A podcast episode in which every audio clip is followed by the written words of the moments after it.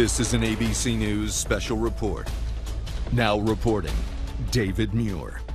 Good morning. We're coming on the air with breaking news from the Supreme Court at this hour. The justices handing down the highly no anticipated ruling on abortion and the fate of the landmark. Roe versus Wade decision. This is a majority opinion written by. Justice Samuel Bring you Alito. some breaking news Very close to from our decision United several weeks States. back. The justices states saying illegal that in Roe states and Casey must be overturned Roe v. Wade. Even though America was landmark braced for the decision, from it was nonetheless 1973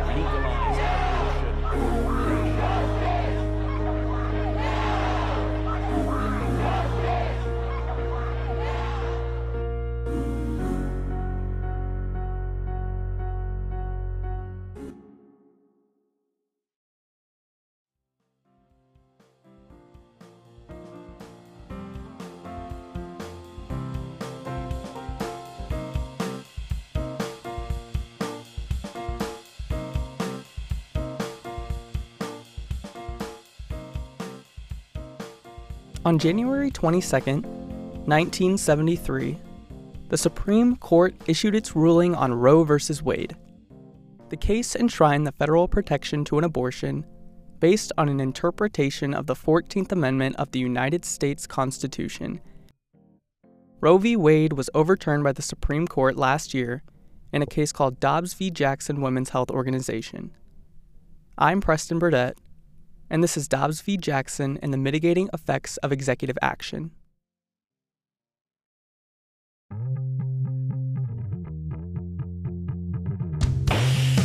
We will hear argument this morning in Case 19-1392, Dobbs versus Jackson Women's Health Organization.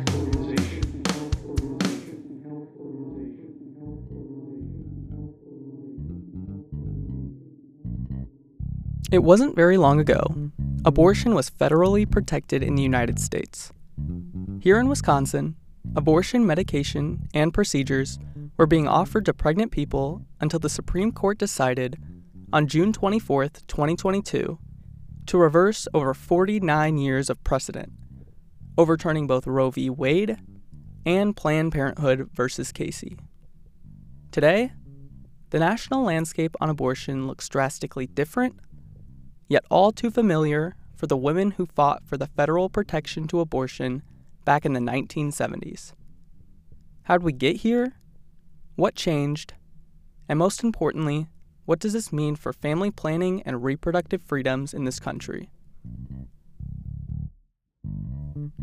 To understand Dobbs v. Jackson is to understand the role of the judiciary in U.S. politics. And let me make myself very clear the judiciary is just as influenced, just as politically provocative, as any other branch of our government. To interpret the law is no less political than the very people writing them. And in my opinion, the court has never been free of political influence and pressure. But the political precedent of the United States Supreme Court pales in comparison to the level of political manipulation one party has inflicted upon our highest judicial body.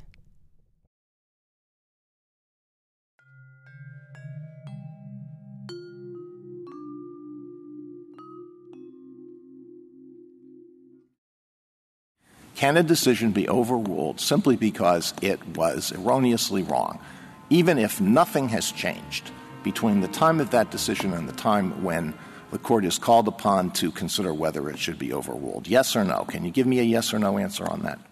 This court, no, has never overruled in that situation. Overruled in that situation. Overruled in that situation.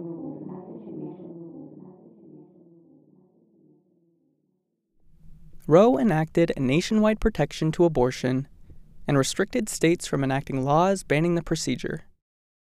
In the 90s, the court revisited Roe in a case called Planned Parenthood versus Casey, which reaffirmed that states could not restrict abortion until the fetus reached viability. Exactly 30 years after the courts revisited Roe, a highly conservative Supreme Court, of which one third was appointed by former President Donald Trump, took it upon themselves to revisit the case for a third time. Now, I'm not saying this as a fan of this saying. As a biochemistry major, I genuinely feel like this a lot of the time. But that being said, you have to have been living under a rock to be surprised that Roe was overturned by this court. Roe was overruled with the Dobbs case last summer. And in a second, nationwide protection to abortion ended, and trigger bans went into effect all across the nation. But that's not to say pro choice activists and legislators didn't fight back. But what will take years in political organization and legislation, the Supreme Court took away with the stroke of a pen. Or more accurately, the publishing of a PDF document on a government website. Shockwaves from the decision were felt across the nation in states like Wisconsin.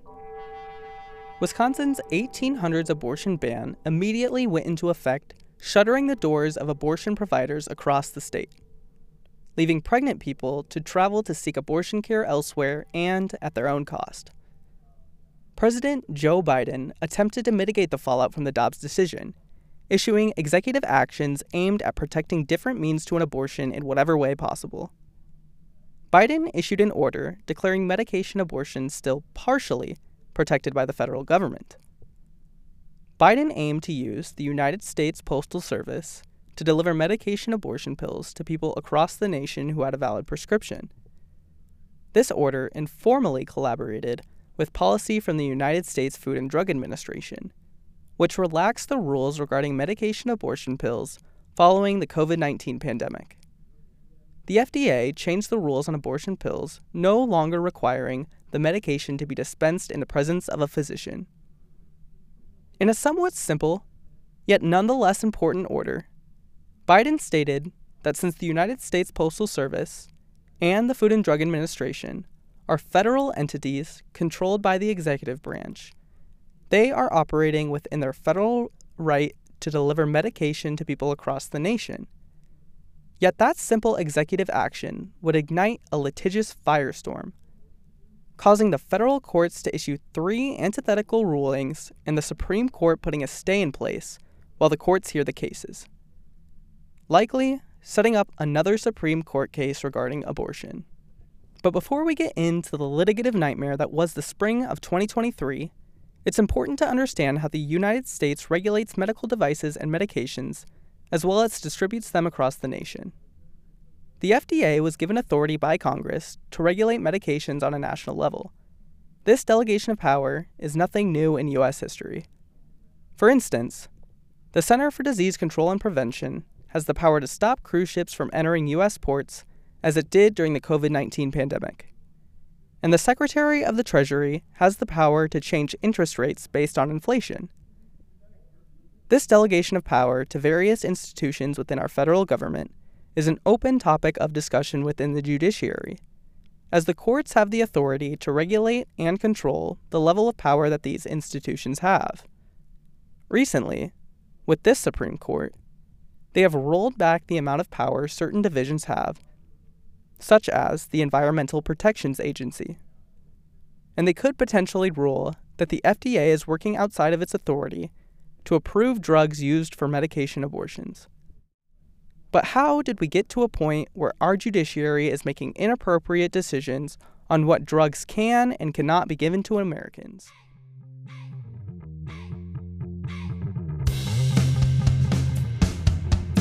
Case 19 1392, Dobbs versus Jackson Women's Health Organization. Earlier this year, an anti abortion activist group called Alliance Defending Freedom sued the FDA over its approval of the abortion pill mifepristone. Mifepristone is a drug that has been used for over 20 years and is clinically proven to be safe and effective.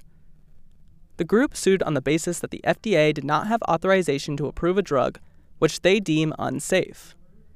Even though their claims are not based in science or fact, the group purposefully chose to present the case to a Trump appointee in Texas who is known for his anti abortion stances. The Texas judge ruled that the FDA overstepped in its ability in approving mifepristone, and mifepristone's FDA approval would be overruled.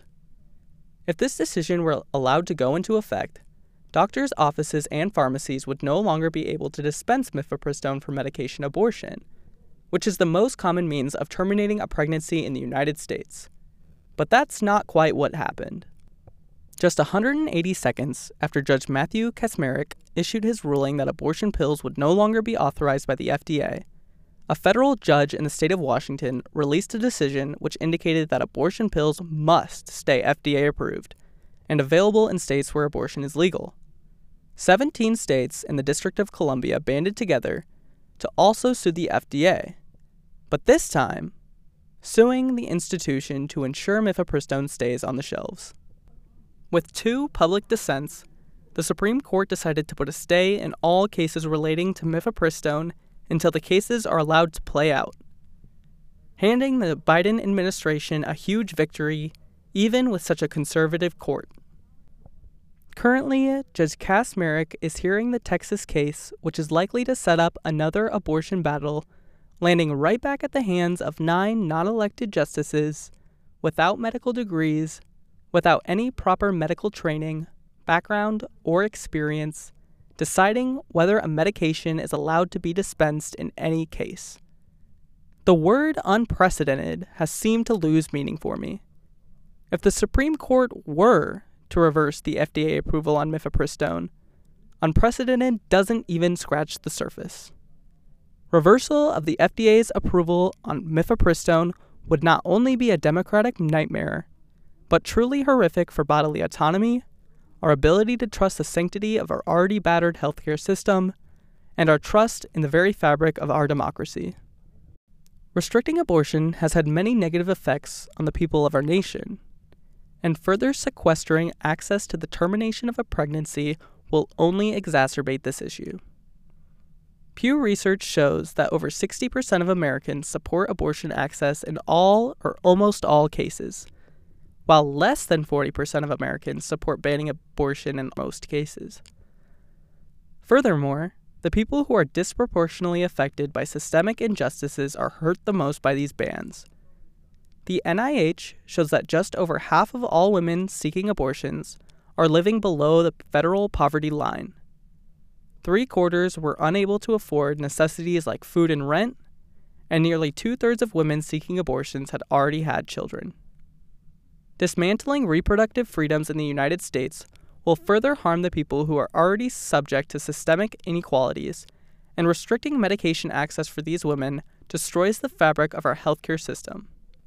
Women in GOP controlled states would no longer be having conversations about their bodies with healthcare providers, rather, with legislators. Along with that, abortion restrictions come with serious mental health implications for women the New England Journal of Medicine shows that not only does abortion not lead to mental health harm, as accepted by the National Academies of Sciences, Engineering, and Medicine and the American Psychological Association, but women who are turned away from abortion care are more likely to have high levels of stress, lower levels of self esteem, and increased anxiety. These negative mental health implications are disproportionately seen in minorities, as women who are represented by minority groups are more likely to be put in situations where they need to seek an abortion.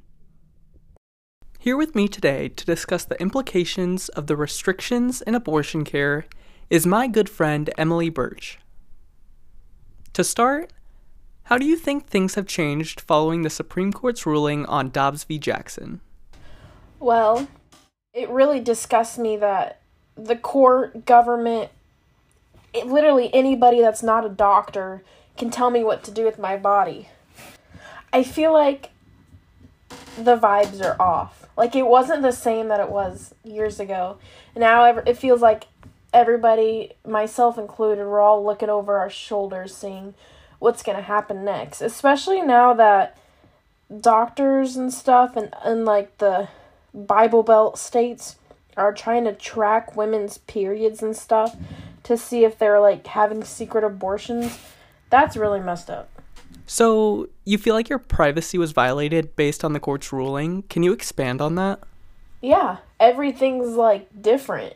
Every everything's different. It it makes you feel like you can't even trust your own doctors cuz you don't know if all that information is going into some big database where seeing who had a period and who didn't Oh, why do you think that the court decided to overturn Roe, and what led to that decision? Uh, I think Trump, the former president, really impacted the courts by appointing conservative extremists to the court. I feel like it's fair to call them extremists when they act against public opinion and previous policy and all they care about is themselves. They don't care about the well being of others. But he really packed the courts and screwed all of us. The interpretation by the court of the 14th Amendment's Equal Protection Clause changed in the Dobbs ruling. Do you feel like that weakens any other 14th Amendment decisions? Yeah, I feel like this is just the beginning. Next is going to be gay marriage. Next is going to be whether gay people can adopt. And then it's going to be interracial couples. We're just at the top of the iceberg here. All right, thanks so much for taking the time to meet with me today.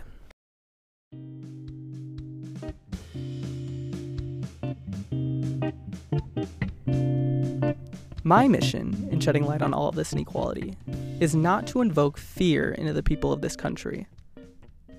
Although it does make me anxious for the future, we cannot let fearful emotions paralyze us into accepting worse conditions for ourselves. Hear me when I say, feel your emotions. Let yourself be disappointed and have conversations with your family and your community on efforts on how to right these injustices. Register to vote online or in person, vote early by mail or on election day, plan to make your voice heard and plan to make the voices around you heard. That's how we can ensure real change happens. And that's how we can get things done. I'll leave you with this. In a nation that never ceases to shock us with its political upheaval, that never seems to make us grimace with injustices, take a moment for yourself. Let yourself feel disappointed, angry, or upset. And then organize. Keep in touch with yourself. But make sure your voice is heard and be loud. In the absence of conversation is the absence of democracy.